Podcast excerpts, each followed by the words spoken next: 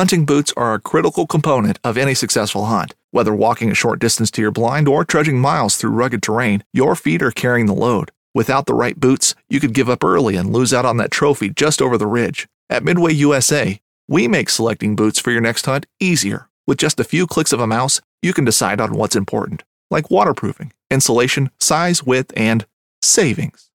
For just about everything for shooting, hunting, and the outdoors, check out midwayusa.com. The 1911 is one of the most iconic firearms in history. Designed by John Browning, the 1911 was the standard issue sidearm of the U.S. military from 1911 to 1985. While Colt produced the original, almost every major firearm company has produced its own version. It's wildly revered for its reliability, crisp trigger, and is still a favorite for all types of shooters. Whether you're looking to buy or build a 1911 and just about everything for guns, log on to midwayusa.com. Knives, machetes, saws, and shears, multi tools, shovels, swords, axes, spears, hatchets, and tomahawks. If it cuts, snips, slices, or chops, Midway USA has it. Find great gift ideas in our huge selection of pocket knives and other everyday carry folding knives. Make a statement or create a family legacy with one of our top of the line hunting knives. We've got a great selection of manual and electric sharpeners too. For just about everything for the outdoors, check out midwayusa.com. Onyx Hunt provides detailed, color coded maps with public and private land ownership information. Onyx turns your phone into a fully functional GPS even when cell phone service is not available, and gain the confidence to hunt new areas and states. Game wardens are using Onyx to make sure you are hunting in the right spot. Shouldn't you be using Onyx first? Start your free seven day trial by visiting Google Play and the App Store. This is Game Warden Wayne Saunders, and I use Onyx. Wish you could fish more, anywhere, anytime. Rod Geeks, a St. Croix Rods partner, has developed a 42 inch one piece travel rod designed and built with the same technology found in St. Croix rods. This travel rod is offered as a kit that comes with the RG42 rod, spinning reel, fishing line, pliers, and tackle tray. All in a case with space for your wallet, phone, and fishing license. Just grab and go.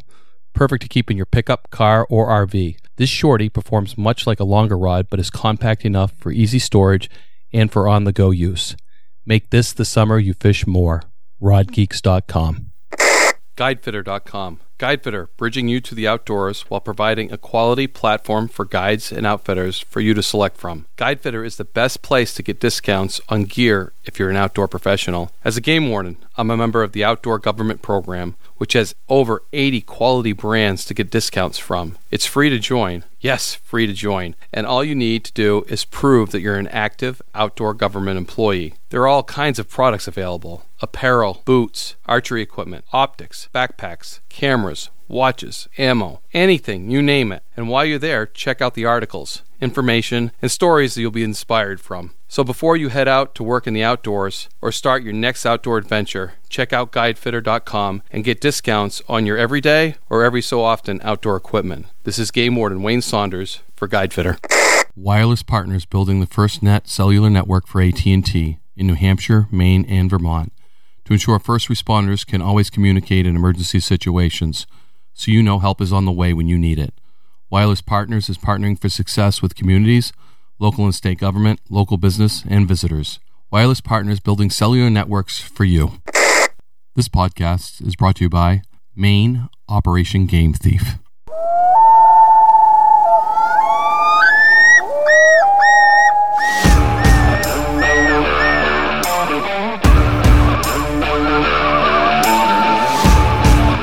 Please join me, Game Warden Wayne Saunders, and other game wardens on our adventures protecting wildlife saving lives, and having fun, all while serving the public and the natural resources of our planet. Listen to the tales and experiences of those who work in the outdoors while being entertained with stories about encounters with poachers, wildlife investigation, murder investigation, near death experiences, search and rescue missions, wildlife interactions from game wardens around the country and around the world.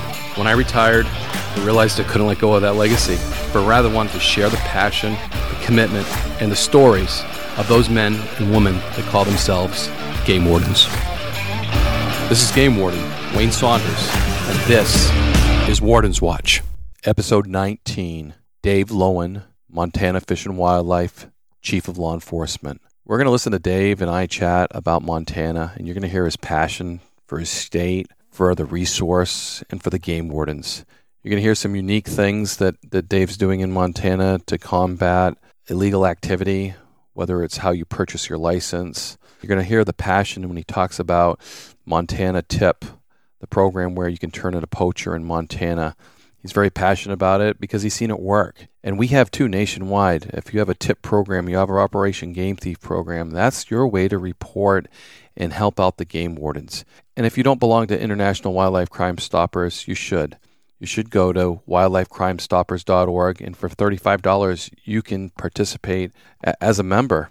Maybe not participate in it, but you can be part of the solution. You can be part of that organization. You can stand up to protect wildlife, which is so important. But before that happens, I want to tell you a little story that you might find comical. I do. About three weeks ago, I was feeling sick, cold, so I took some NyQuil. I went to bed early and I woke up to yelling, screaming, dogs barking, and it felt like it was right in my bedroom. And you know, when you take that NyQuil and you, you feel like that, and you just, am I having one of those dreams, that NyQuil dream that, you know, just really sucks you in? And so I actually started getting up and started waking up, and it, again, it was just so loud.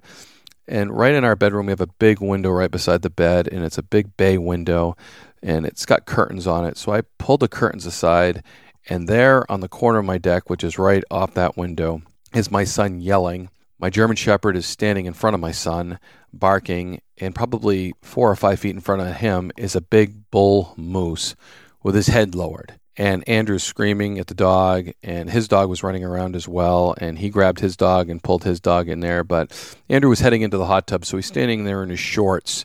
The dog's barking at this moose, and my wife is screaming in the background for Andrew to get out of there because she doesn't want Andrew to get hurt. And Andrew's not going to leave without the dogs. So this is quite the standoff. And my German Shepherd is just proud as proud can be because he's doing what he's supposed to be doing. He's protecting the house and he's just he almost got a smile on his face as he's barking at this big moose. And this moose has just got his head down antlers showing and this is all occurring probably 10 feet from my window and 10 feet from my kid. So uh, i get i jump out i grab a pair of shorts and uh, i go around and by the time i get there andrew's already got both dogs in the door and my wife's happy. It took me a little time to get orientated due to the nyquil but uh, that that was the story that I woke up to, and who knows even know what a time it was. Andrew on his way to the hot tub opens the door, and it all begins. I thought it was pretty comical. That's what you get for living where moose live, and that was an experience I'll be able to share with you guys and be able to share with a lot more people in the future. So, anyways, we're gonna go to Montana now. We're gonna hang out with uh, Dave Loewen. We're gonna hear the stories from Montana and what's going on there. So, thank you for listening to Warden's Watch please share with your friends. Please share on Facebook, like me, Instagram. All of that helps support Warden's Watch. And I really appreciate each and every listener out there for your support, for your game wardens, and for your natural resources around the world.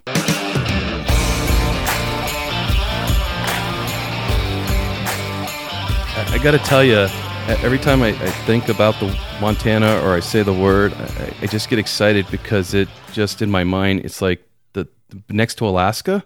They're probably on equal terms, but it's like the most awesome place to be a game warden is, is, is what I can imagine. It is, and actually, we're better than Alaska. So, no, I, but, I, love that you said that. no, it's it's an incredible place, and happy to be there. And you know, it's it's got a nickname, the last best place, and uh, that's exactly what it is. It's just an incredible place to to to be, and it's an incredible place to be a game warden. And uh, I've cherished every every day I've spent in the field and the species you have of wildlife is so diverse. Um, do, you, do, you, have a favorite species? Well, growing up in Southwest Montana, um, you know, I've always. Can, can, you describe Southwest Montana to me? Because uh, is it? I, I just I, I, think of the just the big mountains, the the gorgeous terrain. Is that the same in the Southwest? D- that's it. Okay. Um, yeah, Western Montana. I grew up, you know, in the southern part of that that mm-hmm. area, and uh, primarily did did uh, elk hunting, Okay. Mule deer hunting, some whitetail hunting. And you grew up doing that? Grew up doing that, and um, my my favorite, uh, and still is, is uh, elk hunting. Okay. Obviously, it's a little tougher as you get older. The mm-hmm. knees the knees aren't as good as they used to be, but uh, that's that's what I grew up doing. Um, that's what what my passion is, and that what that's what led me to uh, you know conservation law enforcement is um, just that passion for the outdoors and the passion for for um, you know doing law enforcement and being in being outside. I, I could have gone down that road of you know being a deputy sheriff or being Mm-hmm. a police officer or something like that. But I, I just had this passion for being in the outdoors and wanted to be involved in conservation law enforcement. And uh, as soon as uh, uh, a Montana game warden hit on my radar screen, I thought that's what I need to do for a living, and uh, I pursued it passionately and uh, been doing it ever since.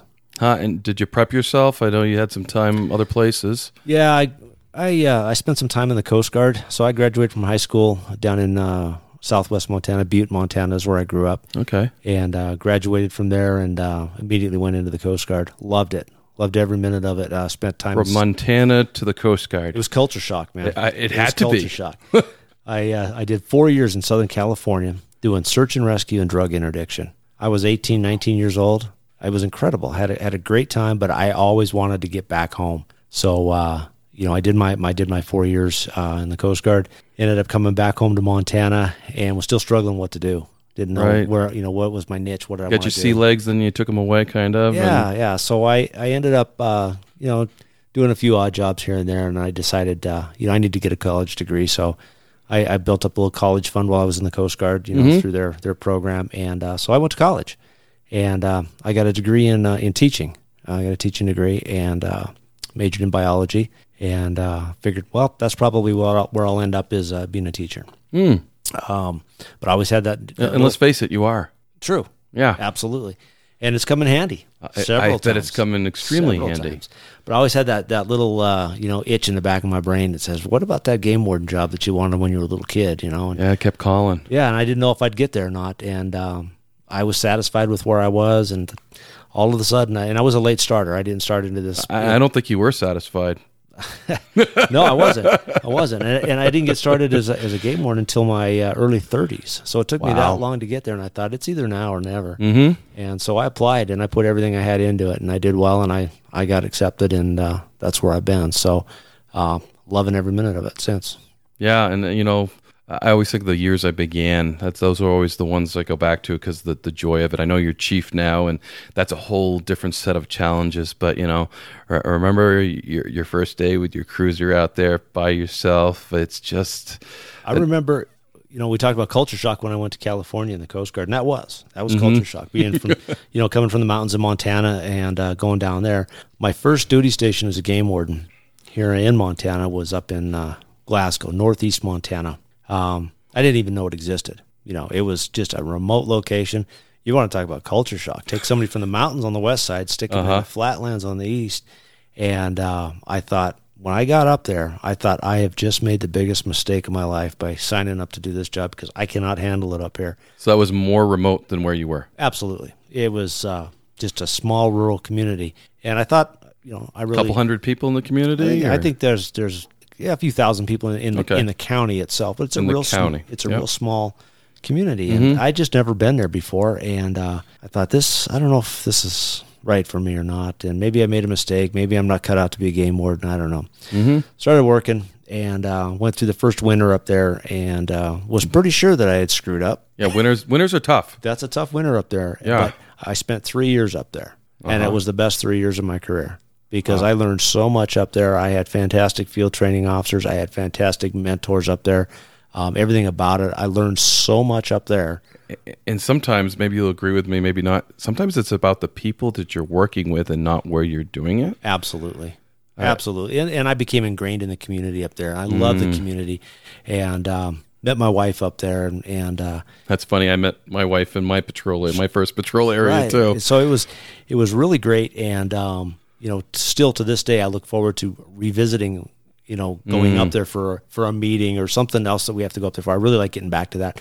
But I learned so much in that first three years, um, being in that small rural community that I carry with me today, and the people that I worked with up there, and my the the field training officers that I had at the time, I stay in contact with them. Um, they have a lot to offer, you know, and uh, I just I just really uh, that that was that was a real crucial time in, in my life and in my career was uh, that first three years being in that remote location, learning how to do the job, and uh, I, I don't think I could have gotten that anywhere else. So Right. I'm real thankful for that. Yeah, and, and, you know when I hear you talk that you know they have a lot of their field training officers still have a lot of input. I can still see you still rely on those foundational game wardens to to help you in your your, your tough job as being the chief of law enforcement. Oh, absolutely. Just because you're the chief doesn't mean you know everything.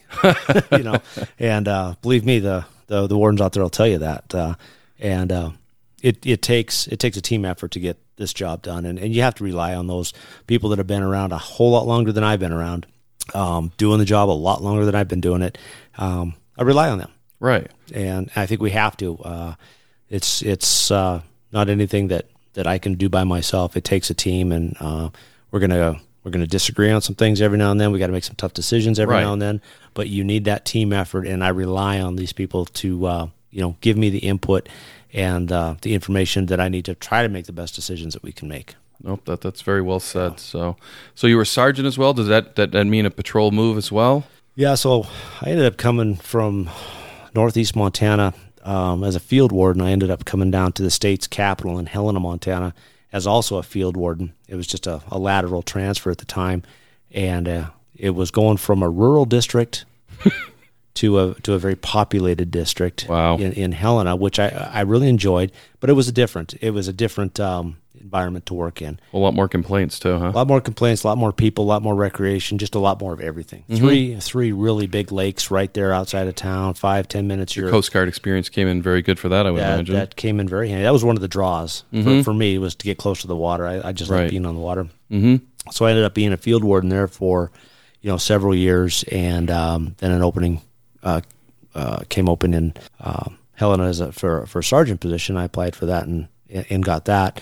So I was then supervising the uh, the Helena area and some some of the surroundings. So I had a handful of wardens that, that I supervised and um, did that for several years. And uh, I think that probably that was one of the best jobs I've ever had. Is being that first line supervisor, being that sergeant, um, being able to mentor, you know, New guys. new guys, and being able to still learn from the older guys, and just being able to help and see guys make progress on cases and help point them in the right direction, and just kind of having your fingers in a little bit of everything that's going on, and um, quality you, you build up a little pride in that. You do, E- especially as you see them progress from you know the as uh, Eddie Henderson called it the baby game warden Yeah. to the, the the guy that's Yes. you know progressed and I think you know five years it puts a pretty salty game warden on you know being trained correctly Right, and, and it makes you want to go, you know, pat him on the head and say, you know, that's Well that's done. awesome, yeah. Yeah. And uh, so you get to kind of live vicariously through them when they're doing a good you're right job. their cases are your cases they're calling you they're bouncing things off you It's they're really getting cool. your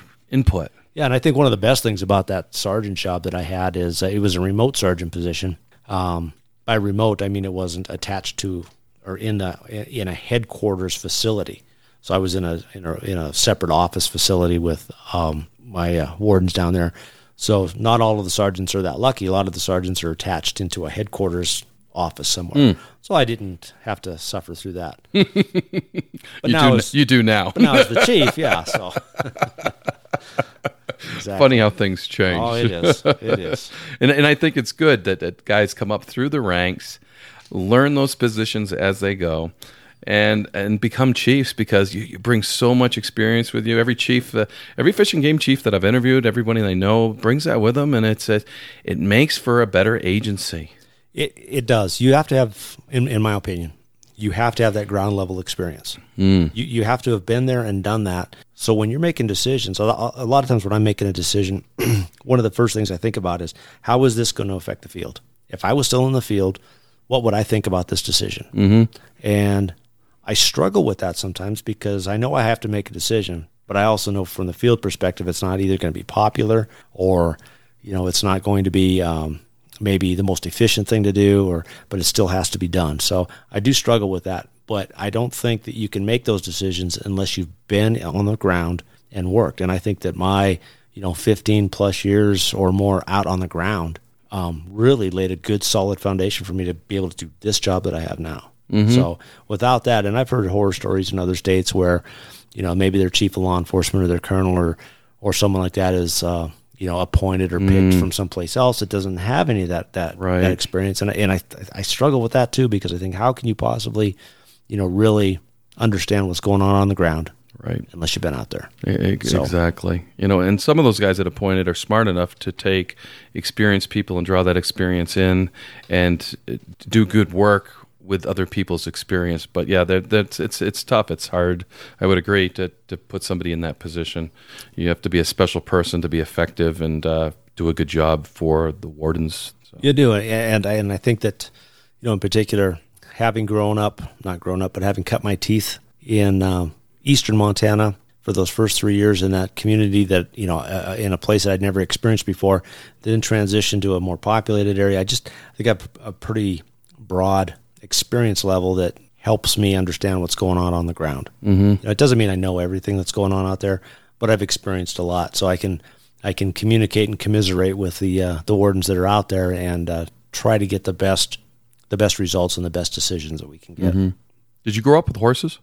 I did not. Okay. I don't. I, that's that's that's one thing I did not grow up with experience or experience with was uh, any type of uh, horse work. So my exposure to horses and any type of livestock uh, wasn't until um, I got this job.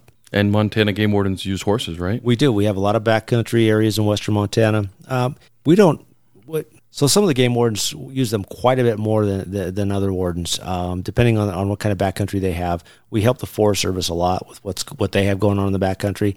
So our wardens and Forest Service LEOs will work together a lot on Gotcha. going into the backcountry and doing different things. So we do spend time in the backcountry, um, especially up in northeast northwest Montana, um, western Montana. We do, but you know we've used horses all over the state. We used to use horses a lot down in uh, the Yellowstone area, um, in the Gardiner area, um, and uh, so so we do we do a lot of packing. We pack. Uh, you know, a lot And, of and you had to learn all that. you gotta you gotta learn all that. Some Yeah. some wardens, but it's like any district. If your district is a water district, you Right. gotta learn how to drive a boat. Yep.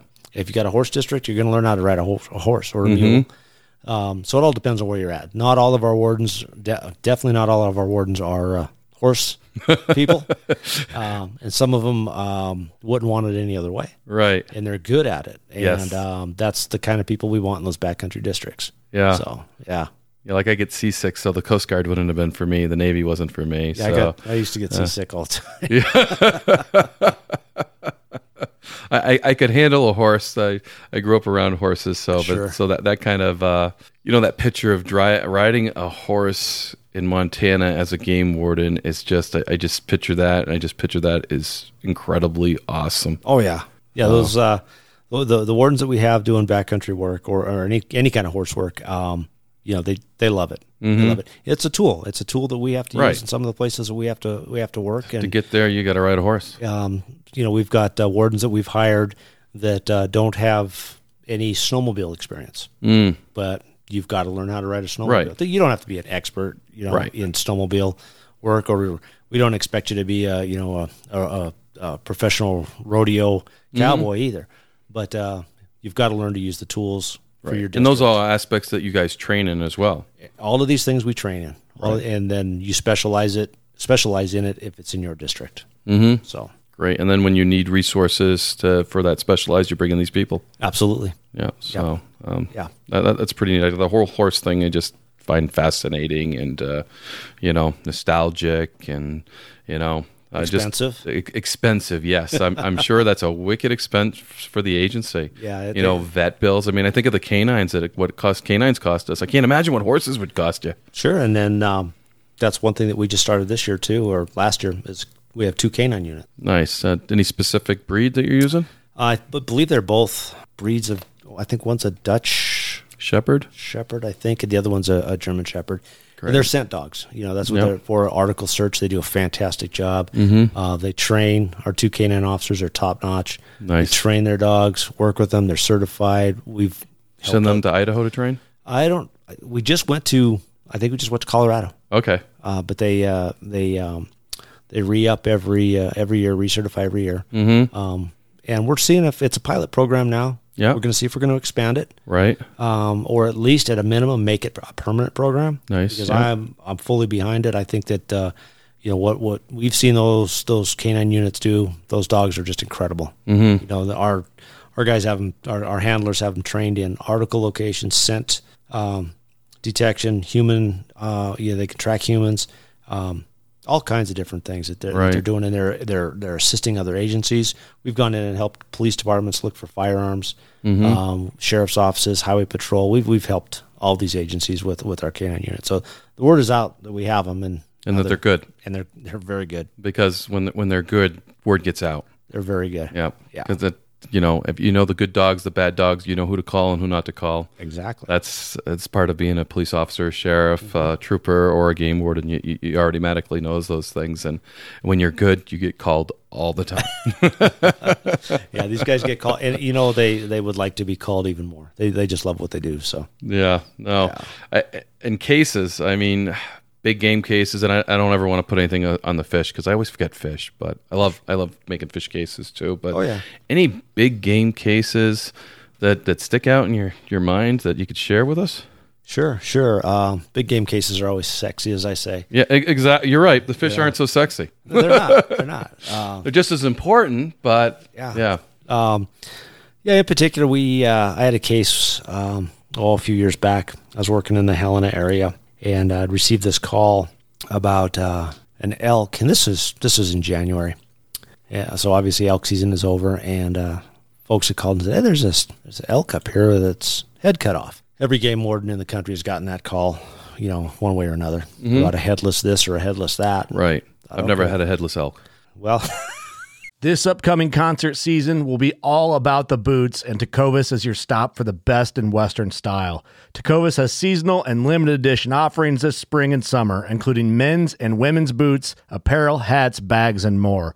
All Tecovas boots are made by hand in a time honored tradition with timeless styles that are always on trend. And Tecovas has first wear comfort with little to no break in period. It's hard to find this level of comfort paired with this level of style. Stop by your local Tecovas store, have a complimentary drink or two, that's WCB style, and shop new styles. The smell of fresh leather and friendly staff are at your service. Many stores even have leather custom branding to make your boots truly personalized. And with regular live music and events, there's no in store experience like it. If you can't make it into a store, just visit tecovas.com. That's T E C O V A S.com. They offer free shipping on all boots, as well as free returns and exchanges, and ship right to your door. Go to tecovas.com and find your new favorite pair of boots today. I'm, I'm just saying. I've, I've had headless a lot of other things. Never go. never had a headless elk. So. So- I'm already jealous. So I thought, well, this is interesting, um, especially in the area uh, where it was reported. It was reported in uh, what we call the Elkhorn Mountains. The Elkhorn Mountains are, is a special managed hunting district where it's managed particularly to produce large bull elk. These are trophy class bull elk uh, with a limited draw opportunity for a license, um, highly coveted, and uh, people that get these, uh, it's a once in a lifetime draw, and it's it's just really really important. So when we get a report of a headless elk in the Elkhorns, you know, it piques our interest a little bit because Big elk. and and it, they're big elk, and everybody knows the big elk up there, and everybody um, that lives in the area, drives the area, they all know the elk, right? So everybody's watching all the time. Everybody know who. So they kind of identify it because they know that that one is a 10 by 10. Oh yeah, they they say, oh, there's, There's that. no such thing as a 10 elk. by 10, is there? Well, there could be. It'd be a hell of an elk. Okay. Okay. I'm up. um, So, uh, you know, the, the, the, the people, you know, they pay attention and they know who who drew the permits Mm-hmm. and who didn't draw permits. And so they everybody it's a, it's a very self-policed area. right. Which Everybody's helps. keeping an eye out. right. So, when the season comes and goes, uh, that's that's all fine and dandy. Well, here we are in January when we get this call. And the season's gone by now. Season's gone. So, um, I roll out there and uh, sure enough there's this big elk body laying there and head's gone and and it's very it's it's not real close to homes. I, it, maybe between four or five hundred yards away from some surrounding homes. And I thought this is odd that this elk is laying here without its head, and this is the only call we get was the next day. Mm. You clearly see because there was some snow on it, and I clearly see that it had been there overnight. And uh, so we started looking around and uh, trying to figure out what was going on, and we could see where somebody came in and and uh, cut the head off, and you could see a little bit of a drag trail where they drug the head to the side of the road, and obviously they got in a vehicle from there and took off. This is this is bizarre. So I started kind of canvassing the area and talking to some people, and um, funny enough, the day before, so this is on a Monday. I'm doing this. The day before was Super Bowl Sunday. Mm. So I started thinking, um, was this elk shot during the Super Bowl when everybody was paying attention to the football game? Football, partying, noise, doing beer, thing. snacks. So we were able to kind of deduce that it was shot about the third quarter of the Super Bowl. Wow. Part of the way we figured that out was I put out a press release. Press releases are great. I put out a press release and uh, was looking for anybody that was in the area that day. And uh, lo and behold, I got a phone call from uh, from a from a gentleman. He says, "You know, I was up in that area and uh, I stopped to look at that elk because it was right on the way, and the elk was just grazing out in this field." And he says, "I stopped to look at that elk, and he's a photographer, and he was taking pictures." Neat. And uh, he says, I saw another guy in a, in a Jeep there, and they were looking at the elk too, but they didn't look like photographers. They just it looked suspicious to him. Mm. And I said, okay, well, why don't you describe that to me? And he says, ah, it was just a Jeep Wrangler, and there was a little sticker in the back window, and I think the, the license plate was a themed license plate. It was a Rocky Mountain Elk Foundation license plate. Thought, well, th- that's something. That's something. So I thought, how many green Jeep Wranglers can we have in Montana with Rocky Mountain Elk Foundation plates? Maybe I can do some sort of search, start Right. with that. So I, I ran a search that way, and I got like 15,000 returns. Wow. Well, this isn't going to get me anywhere. No. Figures Montana, Jeeps. elk, yeah, yep. so we kept just kind of looking. in, in New Hampshire, that would have been uh, probably like one. that'd have been it. Yeah. So we kept we kept digging on this and waiting for some more tips, and it was starting to go li- a little bit stale on us here. You know, if you don't get these things within the the, first 24. it, it starts to get stale. So this was getting stale on us. And one of the uh, wardens that I supervised, he was also an FTO, and he was FTO and um, a brand new trainee, and they were down at the river and checking some fishermen. And we had talked about this elk case, and they come walking up, um, the my FTO and and the and the new warden. They came walking up to the parking area after checking a bunch of fishermen, and they were they were walking through, and the FTO he stopped, did a double take at the parking lot, and lo and behold, there's a there's a Jeep Wrangler parked in the parking lot. And he remembered talking about this case. So he calls me and he said, Sarge, hey, we got this this vehicle down. here. This might be your rig. I'm like, ah, what are the chances? So many of these Jeeps in town or in the state. So he walks over and he's looking at it. He's got he says it's got a little little sticker in the back window and it's got Rocky Mountain Elk Foundation plates. I said, well, take a look at the back bumper really close and see if you can see any blood or anything. Hmm. And he goes, yeah, there's some blood on it. Wow. I says, all right, well, we got something here. Let's, get, hmm. let's get the plate. And you guys just get out of there, and then we'll just follow up. So he got the Right. plate. So now we had something to work with. Mm-hmm. So we started working with this quite a bit and did the typical investigator stuff and bunch of background and figured out who owned the vehicle and where they were staying. It took us a while to track it down. We ended up with enough for a for a search warrant and uh, figured out where these folks lived. And uh, we uh, took a whole team of wardens. We went in there, rolled in hot one morning um, before light, before sunlight. And uh, bad thing about it is it was a long straight driveway up to their place, so they could see us coming. Oh, wow. So I thought, well, let's just get in there fast and let's just do this. And we, you know, figure if we hit it early enough, we'll catch them in bed. Mm-hmm. So we got in there early enough, hit the door, uh, knocked on the door. We didn't br- break the door down. Knocked on the door. They answered the door, told them what we were there for. And uh, what I found odd is they were all awake and they were all dressed. Thought, well, that's kind of odd. And what Pretty- time did you roll in on? Uh, it was like five in the morning. It was pretty early. yeah, that, that was weird. It's pretty early. Yeah. And uh, so uh, pulled everybody out, sat them down, told what we were there for, swept the building, and uh, started doing the search. And uh, went into the closet. Of course, there we were. There, there, there was the, uh, the the antlers for this this big elk, this big trophy elk. They had stuffed in the in the closet of this house. So that was this overwhelming sense of we put it together. We got this elk, and uh, I want to back up a little bit to to this uh, third quarter of the Super Bowl thing. So when we were talking to the the photographer that was out there taking pictures that day, he told us what time he was there. So we, we looked at the time that he was there, and then we compared that to the football game, and it just came out that it was the third quarter. And I can't remember which game, which Super Bowl. Who, who was playing in the Super Bowl at the time? But it was an exciting game. The Bulls weren't playing, so Well, there you go. so uh, it turns out that uh, everybody was just paying attention to the football game when this uh, this guy uh, shot this uh, this bull elk out the window of his jeep with a seven mm, and uh, so we narrowed it down to that to that that third quarter time time frame. So when we found this this this elk. You know, we put all the pieces together, and we were pretty close on exactly what had happened. So they're driving down the road, and they he had a partner with them, and they were going to shoot the elk, and they saw the photographer come up, so they pulled the rifle back in hmm. and just talked to the photographer a little bit. The photographer drove off. They put the rifle back out. They shot this elk. The shooter jumps out of the rig, runs over to the elk. The guy in the driver's seat takes off with the jeep. Shooter goes over and cuts the head off of the elk, drags it over. They hide behind a tree, or he hides behind a tree with the with the elk head. The uh, guy driving the jeep waits for a couple of minutes, comes back down, does a slow roll past this jeep. Guy just jumps in the jeep with his elk head. Off they go. Nobody saw anything, nobody heard anything, and that was it. So to be able to put that together um, was really exciting for me. You know, I was really happy to do that, and uh, but it wouldn't. It just. I think that shows you the, the importance of community involvement because without that guy that was taking the pic- pictures, if he wouldn't have given us a vehicle description, we would have been sunk. Right. We would have been sunk. And here we are. We put this together, and the people were outraged in that neighborhood when they saw that you know one of the coveted big Elkhorn elks elk were, were was was poached. Um, so to be able to put that together, make an arrest, put somebody in jail, um, was very beneficial. The person was charged, you know, several different violations. Um, spent 20 days in jail, and uh, in Montana we have a trophy restitution. This elk met the standards for trophy restitution, so trophy restitution on an elk is eight thousand dollars. Wow. So he had to pay it not only his fines, but also that restitution value. Plus, he lost his hunting, fishing, and trapping privileges for I think ten years.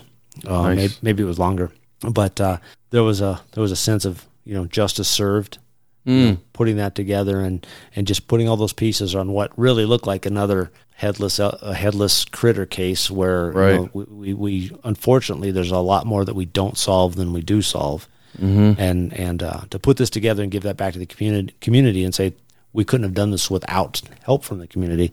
It was just a real cool sequence of events, and then Right. to put somebody in jail over it was just icing on the cake. Yeah. During the interview, did they tell you that was their intent to use the Super Bowl as cover? No, they had no idea. Okay. So you know they they, they shot that seven. I'm like, geez, that that was pretty smart, but apparently they weren't that smart. they, they weren't using that. I won't, yeah, they weren't using that. Um, but uh, to shoot that uh, that elk with a high powered rifle in that neighborhood, that was you know that took that, that took some bravery for sure. Stupidity maybe. Yeah. But, uh, yeah, that was that was an interesting case. It was a fun case to work. yeah. No, and it, it comes back the, the Super Bowl bull. The Super Bowl bull. We have those antlers. We seize those antlers, and uh, we have those displayed in our um, headquarters. Yeah. So, yeah. That, that, that's awesome. And, you know, uh, we talked earlier about when, when we're game wardens, we don't hunt and fish quite often as much as we used to. But, you know, that th- those catching those poachers become our 10 point bucks, our, Yeah. our trophy elk, so to speak. And, uh, yeah, awesome, awesome case That's to put that's together. hunting for us. Is is I'm out hunting bad guys. Yep. We're, You know, we're trying hunting. to, trying to find a bad guy. That's right. And we're constantly doing it. Absolutely. Whether we're on our day off, whether we're on our day on. Oh, it drives my wife crazy. Yeah. Can you please turn it off? I'm sorry, I can't turn it off. You can't turn it off. You're a game warden through and through. Absolutely. The, once you start, you never stop. Yeah. So, but just just an awesome, awesome case. Yeah, that was good. that was a good case. Yeah. So, and, and like you said, community involvement. You know, I, I, I think every episode I talk about Operation Game Thief and how important it is. Um, and that's no different in Montana. In is it? Montana, it's uh, you know we call it the Tipmont program. Turn in a poacher. turn in a poacher. I do like that. Yeah, So- yeah, it, it, it works great. Um, it gets used a ton. Mm-hmm. Um, we're expanding it. We're trying to make it more uh, recognizable, get more exposure to it. Um, and it is. Um, yeah, I had a case where we had a couple of knuckleheads went out and shot a whole herd antelope. They just rolled in on on some antelope in the dark in the snow, so the antelope couldn't you know run quickly anywhere because they're bogged down in the snow. And these uh, these two individuals bail out of the rig and then they just mowed this herd antelope down with with uh, one of them had an AR-15, the other one had a Mini 14, and they just laid into this herd antelope, killed a bunch of them, and then drove off. Roll out there to investigate that. They just shot them and left them. Shot him and left him. As I'm driving to the scene, I wasn't to the scene yet. Uh, I was just kind of over this little rise, and as I'm getting there, the sky blackened because all the birds got up. I thought, okay, I'm getting, I'm getting close. Went over, and it was just carnage. It was just these these antelope carcasses everywhere, and blood trails, and just it was just horrible. Put all that together, um, documented each individual antelope and metal detectors, and trying to find shell casings and all of this. And we, we ended up with some some some evidence, but it didn't really point us to anybody. Mm-hmm. Again, put out a press release. We got an anonymous call through our tip Did, program. did you use the picture of all those dead antelope in the press release? we didn't use all of them. Uh, we took some specific Yeah. pictures and we put those in, and I think that's what did it. I, I think so too because I've done that before with a pile of dead deer, and Yeah. it, it enrages people. It does. as it enrages us when we talk about it now. Right. I'm like, I wanted to put all the pictures in there, but you know, you can only put so much, and, and we ended up generating a tip call out of that. And uh, once we got the tip call, we did some more background work. We were able to arrest the two individuals that were going to college at the time, and uh, we rolled right into the college and we we hooked them up right in right in school. right in school. And uh, nice. Took him to jail and uh, interviewed him, and they ended up confessing to everything and uh, just out being stupid.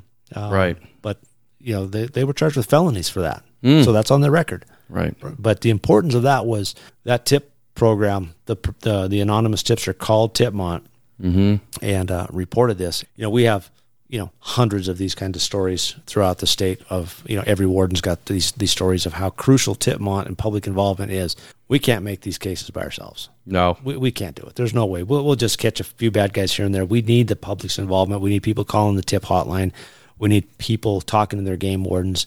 Um, we need our game wardens being, you know, engaged in their community um, and promoting our tip program. The more calls we get, the the the, the, better the information we get, The more bad guys we catch. and the more bad guys, and the more resources we can protect. Exactly. So that's what it all comes down to: is protecting your resources, my resources, from the people that are trying to steal it from us. Right. So- and, and as a chief, I, I think you put that up pretty high on your list of uh, things that are important as far as law enforcement goes. A- absolutely. Our our tip program, I don't think has gotten the exposure that it could get. I think we need to to broaden that. I think we need to expand it. I think we need to make the program bigger and better.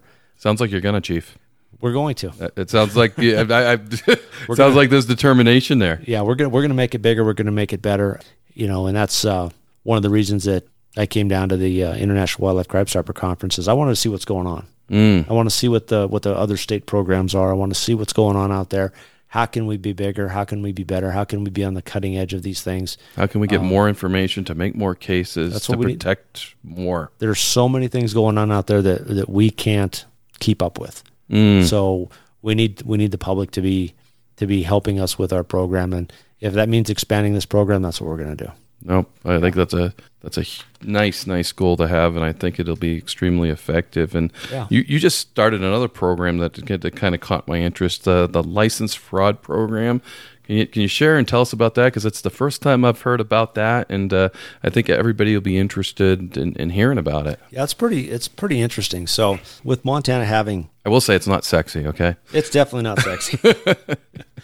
but with Montana having such coveted wildlife hunting opportunities, and there's such a a uh, difference between a what a resident can buy versus a non-resident, like in just about every every state, people will figure out ways to cheat the system so that they can buy resident licenses um, and then hunt as residents.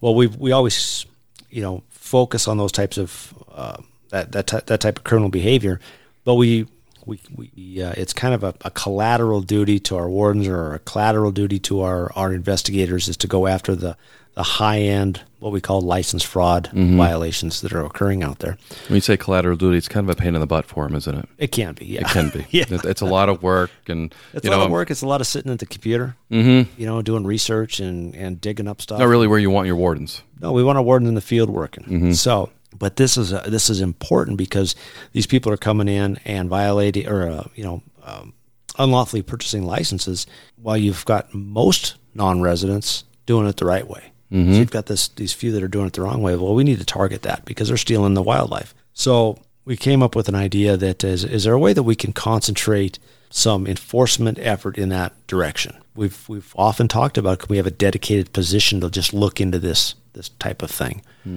It's been a little bit difficult to get to get rolling, but one of the key things that, that helped us is is in Montana, our Department of Revenue and our Fish, Wildlife, and Parks Department can share information. So we know who's filing uh, resident or non-resident taxes, and we know who's buying resident and non-resident licenses. Huh. So when we cross-reference those things and they don't match, Red flags. It'll kick information out that either this person is committing tax fraud or this person is committing license fraud. Mm. And it's not 100% accurate all the time. There might be an extenuating circumstance. And that's fine. We weed through that. Mm-hmm. Right. But we have been able to collect uh, millions of dollars in back taxes for the state of Montana. And we've been able to cite and uh, prosecute dozens and dozens of people for license fraud. So now, and this is before we have a, a, a dedicated position for this. This is just we're just hitting the surface. Well, now we uh, do have the resources to commit a position to this, so we're going to do that. As a matter of fact, we're just starting it this month. Um, we're going to have a full time license fraud investigator. And that's all they're going to do is just dive into license fraud and tax fraud, work with our Department of Revenue, and try to dig deeper down into these cases because you know that if you catch one person, there's there's there's a wake of people behind them that are either associated with them mm. or that know of them and maybe it's been going on for years. And they're doing the same thing. They're doing the same thing, and you know that they're they're uh, they're uh, shooting animals. Mm-hmm. You know that they're taking them home. You know they're hanging on their walls wherever mm-hmm. they're from. So we're going to chase those animals down. We're going to chase as many bad guys down as we can, and we're going to start with the license fraud investigation. And wherever that leads us, that's where we're going to go. And if I have to send wardens out of state or investigators out of state to other states, do interviews and and, and work, that's what we're going to do. So nice. we're, we're, we're going to take this real serious. Um, and uh, you know, if it broadens into a bigger program, it does. If it stays as just a single dedicated investigator, that's fine too. Um, I have lots of investigators out across the state; they can all help with this endeavor. Mm-hmm. But uh, having this one dedicated position, um, I think it's going to just pay pay dividends. I think it's uh, it's definitely not on the surface a very sexy position, right? But I think it's got potential of being absolutely groundbreaking. H- huge deterrent. Huge. You know, huge deterrent. And, and that, now you're going to go back, and I, I got to imagine if it's tax fraud or license fraud. Guess what? License fraud here, license fraud. Oh, absolutely. Yeah. Uh, do, you, do you want to be in trouble with us or the uh, Department of Revenue? Exactly. I'll, I'll, wheel my trophies into you because I, that's exactly who I don't want to come after. Right. the, the Internal Revenue Service. So. And and uh, you know that cooperative agreement and the cooperative relationship we have with the Department of Revenue is mm. is crucial. You know, we don't get to see the numbers. We just get to see are they filing as a, a resident or a non-resident. Right. We don't see any of the tax return. We don't right. care about that. Right. We just want to know: Did you file as a resident or a non-resident? Right. So and when then, they're paying taxes as a non-resident, they're buying resident licenses. Flag. That's investigation right. occurs, and then you guys figure it out from there. And then we figure out: Do you want to be cited by us or yeah the tax folks? Wow. And, and I totally understand because it's such a coveted place to hunt, to fish, to get those trophy animals. Uh, that probably a lot of people think that's a, a, great way to do it to get it a cheap cheap way to do it. And I imagine your residents have better, better benefits of getting better tags or? There, yeah, there's a lot of opportunities that are afforded residents over non-residents. Mm-hmm. so by design that, I think mm-hmm. that's the way every state yep, I, I would agree. ultimately operates. So there's an incentive there to well I I own some property in Montana, so technically I can be a resident. So I'm just going to use that property and get a PO box number, call myself a resident, even though I may live somewhere else in the mm. country. Um, that's how it starts. Yeah, and then that person's buddy might use their address also, and then it just keeps rolling, and then it broadens. And that's just a simple way of doing it. But you know, there's all kinds of different loopholes that people will use to uh, circumvent the system just to be able to buy mm. a resident license because it's and a drawing, those privileges. It's a drawing opportunity for non-residents where mm. a resident can just buy something over the counter. Gotcha. Um, and there's some opportunities that are, just aren't available for non-residents. Right. So just so, move to Montana, you'll be all set. Move to Montana. Well, we don't want too many people moving. we're we're good. I think there's a sign at the border that says we're full. Oh, and, and, I always, you know, fishing. I always, I, I hate to say downplay it, but I forget about fishing. But Montana, you know, those beautiful rivers come cutting through those mountains, and fish have got to be just as important resource as the big game animals. Fishing is incredible in Montana. We've got, I would say, arguably the best fishing in the country. Mm. The Missouri River, you know, runs right through the heart of Montana. All the tributaries, the Yellowstone River, all of the all of these rivers, all of these streams, the diversity of fish on whether you're on the east or the west side of the Continental Divide, it's just incredible an incredible fisheries habitat. Uh, warm water fish, cold water fish, just about everything you can think of. Mm. Um, everything from paddlefish, you know, to little stream brook trout. It's just incredible fishing opportunity from one end of the state to the other. It really is fascinating. That make, makes me want to go. Though, just the your description, then I'm like, yeah, that's how my next trip to Montana. So, any, you know, through your career, any fishing, any fishing uh, things that stick out in your head as far as cases and. You know, there's uh, oh, there's just a, there's a there's a ton of things that a warden experiences with fishing. I was fortunate enough to, to work up in east northeast Montana around Fort Peck Reservoir up there and that warm water fisheries up there, and that was that was enlightening to me. And uh, then back down in in uh, western Montana, working along the Missouri River area. In, in particular, I remember uh, one case. It's always fun to try to make. How can I make a make a good case, a good fishing case, uh, when you're looking at a group of anglers that are fishing, and uh, you know somebody somebody just attracts your interest for some reason, and you start watching that person, and uh, that happened with some anglers that I was watching. And, They looked like they were from the city, didn't they? uh, they they look like they were just you know one of those things just doesn't belong. so I don't know if it was their tactics or or what. Their but, uh, gear. there's something that gave it away. So I started watching them, and I could clearly see that uh, you know there's there was a slot limit in this section of the river where you know you had to put everything back that was over 18 inches. I could clearly see they weren't doing that. They were Yeah. catching some big fish. They're huh? catching some big fish, and that's just a it's a it's a place where big fish live. It's a it's a Mhm. great river. So they were They had keeping surf casting rods, didn't they? Oh, they had some. Yeah, you know, you know, you know, what- you know what I'm talking about. I know what you're talking about. So they were uh, they were catching and they were catching and keeping when most of the people around them are catching and releasing. So uh, they were. and, and don't those other fishermen notice that, don't they? they do yeah. they do. And uh, so I go down there to check these these fellas, and uh, I thought to myself, how can I how can I get this this done pretty uh, pretty quickly? I, I you know I want to I want to see in you know what, what they've caught, mm-hmm. keep it friendly and and uh, start with uh, start that way. So I approached them and I asked them, uh, "You guys are having any luck?" Oh yeah, we, we've we've caught some fish, and I and I agreed with them. I said, "Yeah, I saw you catching some fish. Those look like some beauties. What do you say we uh, we get a picture of you and your fish together? I'd love to have a picture of you guys and your fish." And they ate it up. So they drug out all of their illegal fish, oh this this stringer. Not only were they catching slot limit fish, but then they also had just a blatant over limit of fish. So the the two anglers uh, stretched their stringer out. I got back with my camera and I says, "All right, smile for the camera." And they're holding up their illegal fish, and I'm taking evidence pictures at the same time. Oh, and, uh, man. so it was just a classic deal. I still have that picture to this day, and That's the, great. Grin, the grins on their faces are just Yeah. great. Um, and then when you tell them it's all illegal, I bet the, the frowns turned upside, or the smiles turned upside down to yeah, frowns. Huh? yeah. I says, all right, let's talk about the regulations now, and uh, you know that's where it went downhill. So uh, we ended up to season those fish and uh, write some citations there. But you know those those those things happen. Those things happen. So. And you know those other fishermen appreciate it so much. The, the time of getting applause from other fishermen when you when you catch the guy that's you know that's catch and release and they've been taking them all day and you show up and you know now you're writing a ticket and I've had uh, people other fishermen along the river applaud here start clapping. Absolutely. You know, most of the people are out there doing things right. Right. You know, they're doing things right. They just want to enjoy themselves. I'm a firm believer that honest people do make honest mistakes. Absolutely. That's fine. We're in the education business, and that's what we should be doing is educating those folks. Mm-hmm. Not everybody needs a ticket. right. Some people do. Some people need to go to jail, but not everybody needs a ticket. Honest people make honest mistakes, and most of the people out there are doing things the right way. That's what I think about. You know, I used to think about when I was out in the field is I'm here for them. I'm taking care of this this poaching incident or this overlimit incident or this bad guy here because those people over there that are doing it right deserve that. They they deserve for me to be taking care of the things that uh, need to be taken care of. You know, um, because you know, as a, as a parent, um, I want my kids to be able to experience the things I've experienced, and somebody has to be out there protecting that and taking care of that. And Right. I've always looked at that as that's a game warden's job: Absolutely. promote the good and take care of the bad. Yep. And you So- got some pretty remote game wardens in Montana, I would imagine. Like Yeah. Population one maybe in the county here. We've got some. We've got.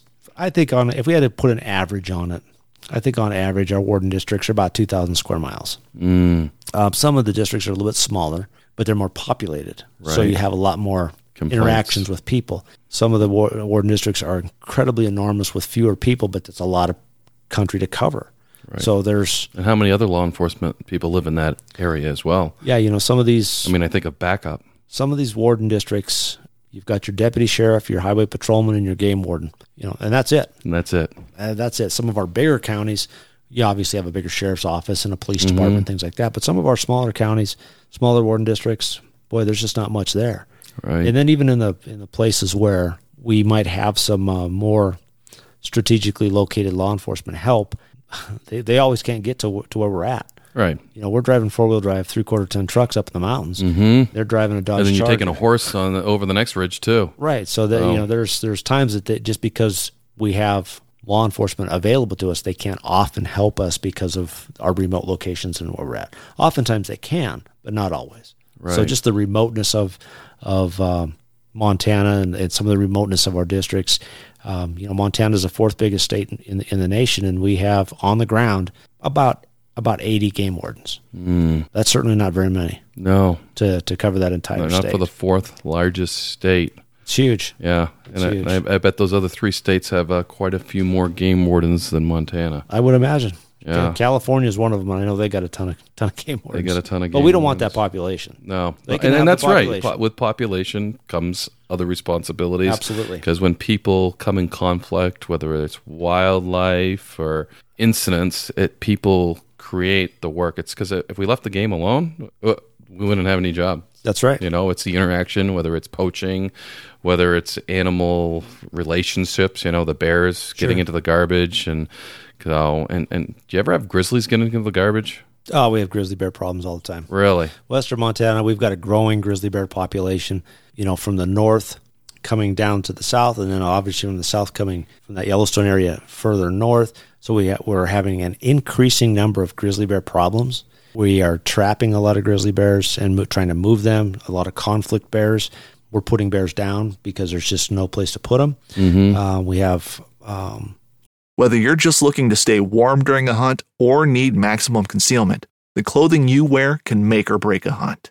At MidwayUSA.com, we understand hunting clothing has come a long way with more meticulously crafted camo patterns, advanced scent control technologies, and weatherproof options to withstand the elements. Hunters have to wait until their favorite season, but shouldn't wait on gear, which is why Midway USA offers super fast shipping. When you're ready for your next system, log on to MidwayUSA.com. a handful of human interactions with grizzly bears every year where you know somebody will get injured or in some cases killed by, by grizzly bears so we have an, a severely increasing grizzly bear problem that is it's growing and you know the state is going to have to come to a to a point where you know we're going to have to begin to manage these the bears as a, as a huntable species but right now you know they're still on the endangered species list Mm-hmm. uh, we have to work with uh, the state of Idaho and the state of Wyoming to work through all of this. So there's it's it's kind of coming to a head now, and I think we're going to see it probably get a little bit worse before it gets any better. Uh, but we we definitely have a, a grizzly bear problem, and we've we've always had a, a robust black bear population. I wouldn't call it a robust black bear problem because we can we can hunt black bear over the counter. So you can manage that population a through little hunting. easier managed. Yeah, yeah, and and of course with no federal oversight on black bears, it makes it a lot easier to manage it mm-hmm. by the state. Is there a process starting to delist the grizzlies in those areas, or is it just starting? No, there, there there's been ongoing litigation, ongoing problems, mm-hmm. ongoing ongoing this, ongoing that. You know, our agency attorneys are are definitely involved in in in trying to work through all of these comp- this complicated process. And in Stand the interim, we have grizzly conflicts. we have grizzly conflicts. Uh, and We have we're, we're we're pretty good at managing the conflicts. Mm-hmm. But Is what- it usually a people problem, or you know, grizzlies getting associated with people, or I think, well, it is to a certain extent. I think it's a, just a population problem where mm-hmm. we run out of places to put bears. yes, You know, bears Gotcha. will come out and they'll get in trouble. We'll trap him, we'll tag him, we'll take him someplace else. And, you know, that's a 50 50 chance or whether, whether that's going to work or not. right? And then if they end up in a problem again, you know, we uh, have to make that tough call about putting the bear down. Mm-hmm. It's not always uh, the, the most popular decision, but you really run out of options real quick. You Right. know, and that's those are things that our, our wildlife division, more of our biologists and our bear specialists uh, deal with. Enforcement guys, you know, we help out on that as much as we can. But those those are things that are handled mostly by the wildlife division. Yep. So Well, that's good. Except, except on the weekends, I'm sure that's when the game warden gets the when the game warden becomes a bear expert. game wardens are experts in everything on the weekends.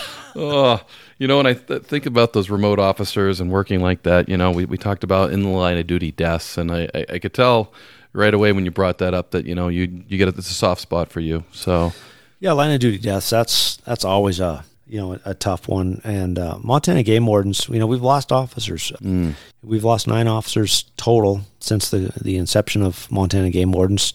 You know, the first one we lost was uh, Warden uh, Payton back in 1901. The last one we we lost was. Uh, uh, Warden Gene Sarah in Thompson Falls, Montana, and that was in the 70s. So, knock on wood, we haven't lost any anyone in the line of duty since. But still, it's such a dangerous job that we do. Everybody that we deal with is armed. Mm, You know, as a game warden, you're going to go out there and you're going to interact with hunters and fishermen in out in the wilderness, out in the woods, out next to a river somewhere. most people are going to be armed, carrying a pistol or a rifle or a shotgun for whatever reason they're doing it. So it's a, it's a dangerous job. We're by ourselves, remote locations, no backup. Sometimes the communications are a little hinky. Mm-hmm. So it's it's just a dangerous job. We've uh, we've lost nine officers, which is the second most in the state of Montana of all the agencies. Um, it's definitely not a, a record that we're looking to set. It's No. nothing that we're proud of, but uh, it's I think it it's illustrative of the dangers of the work that we do. So And as a chief, it's always on your mind. it's constantly on my mind. It, it's Sooner or later, it's going to happen again. It- some point. It is, and it, it, it's nerve wracking because you want to be prepared for it, and I don't know if you ever can be prepared for it. We've we've put some things in place here recently where we have some protocols, um, kind of a go-to book or a manual that uh, supervisors can use to quickly manage an incident Right. if it happens. We've kind of we used uh, some of what Maine put together, and some of the other states have put together. And unfortunately, a lot of times those things are put together, you know, after they have an incident. Right. What we're trying to do is have something put together before we have an incident. Smart. Um, and I, and I think we have really good protocol put together. It's not perfect, but it'll help manage the incident so that we can at least get through it. So that's that's what we're looking at. Officer safety is primary on my my radar. I want I want my wardens being safe. I want you know the safest working working conditions we can provide for them, knowing that by default it's a dangerous job. That's where we're at. And some of these Montana wardens you, you referenced died in a gun battle. We had two. The uh, the the first warden we lost was uh, was killed in a gun battle up in the Swan, and then uh, Warden Gene Serra he was uh, killed in a gunfight in uh, Thompson Falls, backing up a deputy on a domestic disturbance. And uh, that was before, believe it or not, in in the seventies when Warden Serra was killed. That was before wardens carried guns. So he had a gun, but it was behind the seat in his truck. Uh, So as he rolled up on this this uh, assist with the deputy sheriff, there was some shots fired. So he went to his vehicle to get his gun, and as he's trying to get his gun out, he was shot. So again, after the fact is when game wardens started carrying guns. Yeah, that was a tragic event. Uh, we have a, mem- a memorial shooting competition in honor of Warden Serra every year. So the Nice. wardens all do a competitive shoot, and uh, it's just a way to honor his memory and carries on his name. it, it really does. It really does. So, yeah. And and it also remember reminds those game wardens that this is a dangerous job. Reminds the public that this is a dangerous job. We carry guns for a reason. We're put in dangerous situations on a constant basis because we are the police in the woods. We respond to those. We back up officers. They back us up. I don't think the public really understands how dangerous a game warden's job is because I think statistically the FBI comes out with their stats and you know the conservation law seems to be on the higher end of in the line of incidents with firearms and mm-hmm. you know assaults and I think you hit all those points remote working just the type that when we have to have that conflict it, it's there. It's sometimes caught in the act. So there's there's a lot of things that roll into that put us on that edge and dealing with armed people on a constant basis. And I think I think uh, one of the things that helps us there is game wardens are really good at talking to people.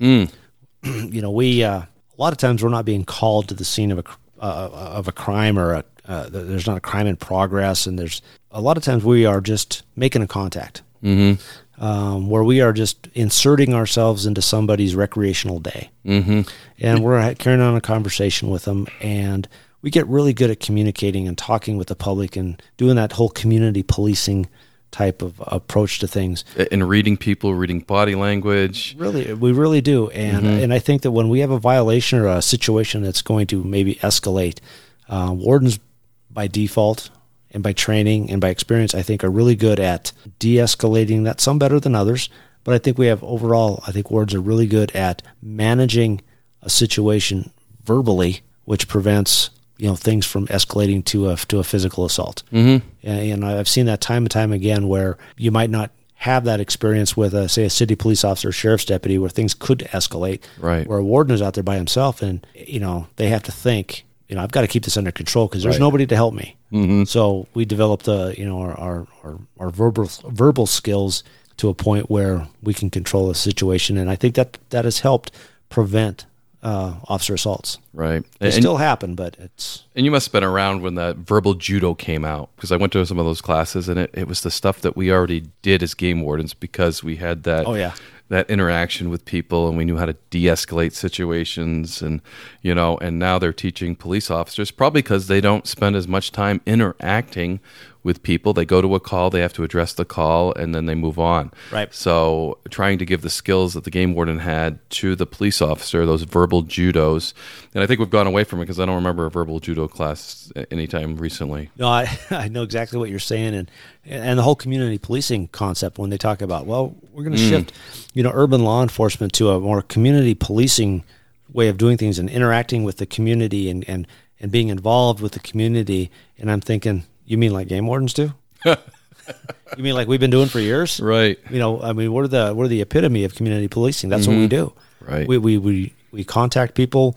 We we interact with people um, without having been called to an incident. Right. That's called community policing, and it's what we've been doing for years, and it's our bread and butter. Yeah, and it, and it deters violators because they know your reputation, they know you, and there was a study done, I think it was for the University of Wisconsin, where they they interviewed early shooting duck hunters and the ones that didn't shoot early, and a lot of the reason was because of their interaction with the local game warden. It's like you know I, I see him at the softball games, you know I, I couldn't do that because I couldn't look him at the eye if I was you know Right. violating the law.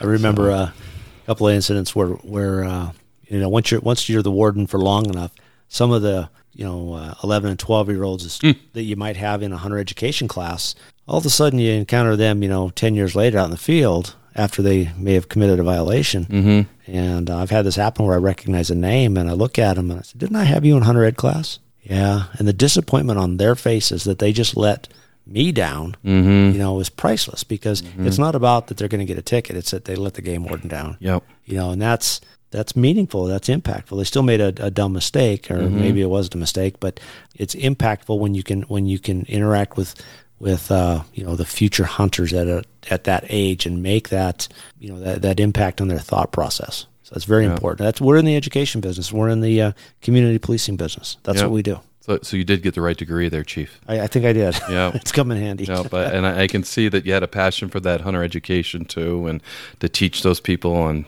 how to do things right, and to, to to interject those fishing game laws so that they did things right. How many times have we seen new hunters out in the field, 12, 13 year old hunters with no mentor? Mm. You know, the people that are teaching them are definitely not in all cases the people that should be sh- teaching them how to hunt. Right. There's more to hunting than shooting an animal. We've all said that in our hunter education classes. We need to talk about conservation. We need to talk about the, the animal. We need to talk about everything that leads up to you pulling the trigger and then everything that happens after you pull the trigger. There's just so many things to it. And I know that kids out there aren't all given the opportunity to learn that information. So that's why hunter education is so so important and that we teach and talk about the right things in hunter education and that we interact with those kids and we put them on the right track. So maybe it will help prevent them from making a mistake down the road. Yeah. And, some of these trends, I, I know where you where I think I know your opinion with online hunter ed and do the field day. Uh, you you got an opinion on that that you could actually say? you know, field days are important. I love the field days when Yeah. we get the kids in the field and we can actually show them stuff on the on the ground. I think that's great. Online hunter ed, you know, you just don't get the same We're, experience. we're losing something, aren't we? We, we really are. You don't have that interaction. Um, when we can do the classroom and the game warden can walk around and, and, and, and talk to the kids um, and then and then hang out with them on the field day, you know, that's there's just something to that. There is. and, and I think that's really important. The, the online hunter ed, I you know, I think that's I think that's that that's fine, and and I think that there's probably a place for that. But you, you just have to realize that we are losing something. We when, are losing when something. we do that. You know, sure. and, and we got to weigh out in the long term. We got to look at the benefits versus, you know, are we getting more poaching because then we're not having any of that interaction? Right. Are we having more hunting incidents because we're, we're we're doing it online and we're trying to fast stream everything? And one of the one of the problems that I know that Montana runs into is our hunter education program is based solely on volunteers. You know, our hunter ed instructors are all volunteers, Right. um, and they are they're dedicated. Mm-hmm. There's not enough of them. Um, It takes a special kind of person to to be able to to do that. Right. And um, so it's it's a volunteer program. So you don't always get you know the amount of people that you need. Maybe you don't get the the, the type of people that you need. And that online's kind of filling that void. So online fills the void Yeah. exactly. So yeah, No, that that's a positive Yeah. sign to it. So, but I was hun- I'm involved in hunter safety as well, and I oh, it's I- important. yeah, So absolutely. important. Hey, anything else you want you want to say? Because uh, we're, we're wrapping up here. Uh, well, one thing I got on the notes that I'd like to talk about is, is fire, because on the east side, east coast, fire isn't really doesn't really affect us, and uh, you know, and it- I've been out west when there's fire watches and fires closer. I, I get, I'm pretty dang nervous about that stuff, and uh, you guys deal with that on, on a real basis, and uh, it's something I don't have any experience with. So Sure, sure. It gets it can get a little nerve wracking uh, when it dries out and we start getting into drought conditions. Um, that timber dries out and the forest dries out and the grasses dry out. We end up with fires. We've already had fires this year. Nothing major. You know, knock on wood. We've had a real real uh, wet spring. We had good snowfall last winter. We've had a wet summer so far. So those are all good things. Um, Montana game wardens aren't you know directly involved in actual firefighting efforts or activities, but we do supplement and assist the Forest Service or the Department of Natural Resources or other agencies with either security or roadblocks. We, we, we help out where we can. We supplement other sheriff's offices when if they're doing some traffic control things like that. So we do have some agreements in place. Uh, we try to work where we can to help the other agencies. Everybody's spread thin. So certainly wherever- it probably affects the wildlife and where you work and how you work. it affect it, it does affect the wildlife. You know, that's not a, a major consideration when it comes to to, to fires. You know, their wildlife is pretty adaptable. Okay. So they can they can move around and do what they need to do. Really what we're at that point when we're helping out with fires is really just a public safety Okay. thing that we're we're involved with. and fire is a natural thing in Montana. fires are a very natural thing. Well, not all fires. Not all fires. Okay. Some, sometimes they're unnaturally set by you know stupidity, but uh, Mm-hmm. uh, a lot of them are natural lightning caused fires. Um, a lot of them are man made, man caused fires. We've had we've had them both. So uh, we assist where we can. mm-hmm. So that was just something I'm not familiar with. I thought we'd try to ch- chat about, but uh, Anytime you want to come out and hang out in the smoke filled Montana no, skies, I, I'm all set with fire. Yeah, I bet you. I am. Uh, no, I, uh, you know, my first experience this this fall was uh, hunting in Colorado, and there was a fire just before it. So everything I scouted was closed to start, which wasn't real. I wasn't real happy about. But I Oh. Found a way around. I had to go back into Wyoming and back into Colorado in order to hunt.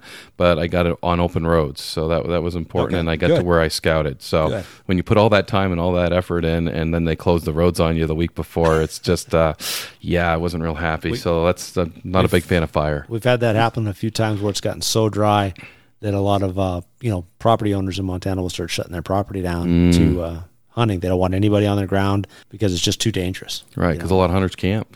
a lot of hunters camp, um, and it doesn't take much Right. to, to get a fire going. So No, no, no doubt. So, so I'll put it back in your court. Uh, you think we covered everything? I mean, I just uh, you made me want to come to Montana. Montana's a great place. I love what I do. The game wardens that uh, work in the state of Montana, they love what they do. We've, I think, arguably have the best game wardens in the country in Montana. Uh, whenever we recruit, we have just a an enormous list of applicants that apply. Wow. Um, so we have a good pool to select from. We're just real fortunate to have the wardens that we have on the ground working right now.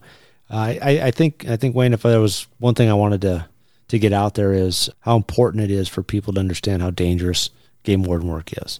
It's incredibly rewarding, selfishly rewarding in some some ways, mm-hmm. but it's also dangerous. And, and I think that sometimes the public may see us as the uh, the the friendly conservation guy and don't really understand how how how important or how dangerous that, that law enforcement work is that we do and and how the people that some we sometimes interact with are the exact same people that a sheriff's officer or, a police department are, are interacting with. Drugs and you know bad people and all those things are encroaching into the conservation world. Right. So it's just, I, I guess I want people to understand that uh, when we're out there doing our work, we're out there to protect wildlife and protect uh, the Montana resources.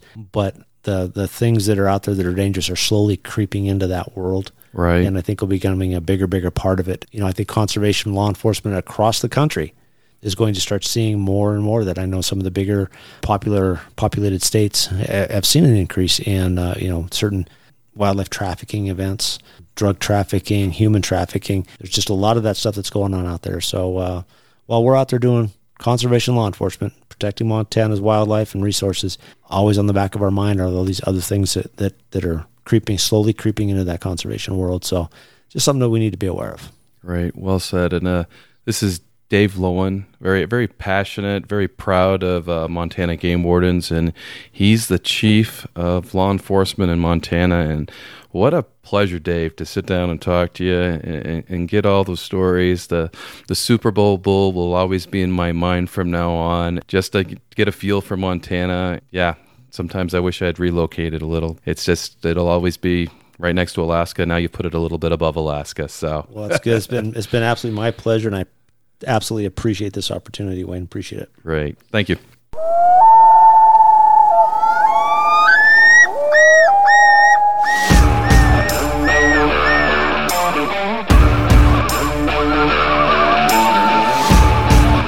Please join me, Game Warden Wayne Saunders, and other game wardens on our adventures protecting wildlife, saving lives, and having fun, all while serving the public and the natural resources of our planet. Listen to the tales and experiences of those who work in the outdoors while being entertained with stories about encounters with poachers, wildlife investigation, murder investigation, near death experiences, search and rescue missions, wildlife interactions from game wardens around the country and around the world. When I retired, I realized I couldn't let go of that legacy, but rather wanted to share the passion, the commitment, and the stories of those men and women that call themselves game wardens. This is Game Warden Wayne Saunders, and this is Warden's Watch. Join Captain Justin Leake and Meredith McCord for the best fishing action along Panama City Beach. Tune in to Chasing the Sun every Sunday at 9:30 a.m. Eastern on Waypoint TV. One of the most legendary shows in the outdoors is on Waypoint TV. Don't miss Primos Truth About Hunting, Wednesday nights at 7 p.m. Eastern on Waypoint TV, the destination for outdoor entertainment.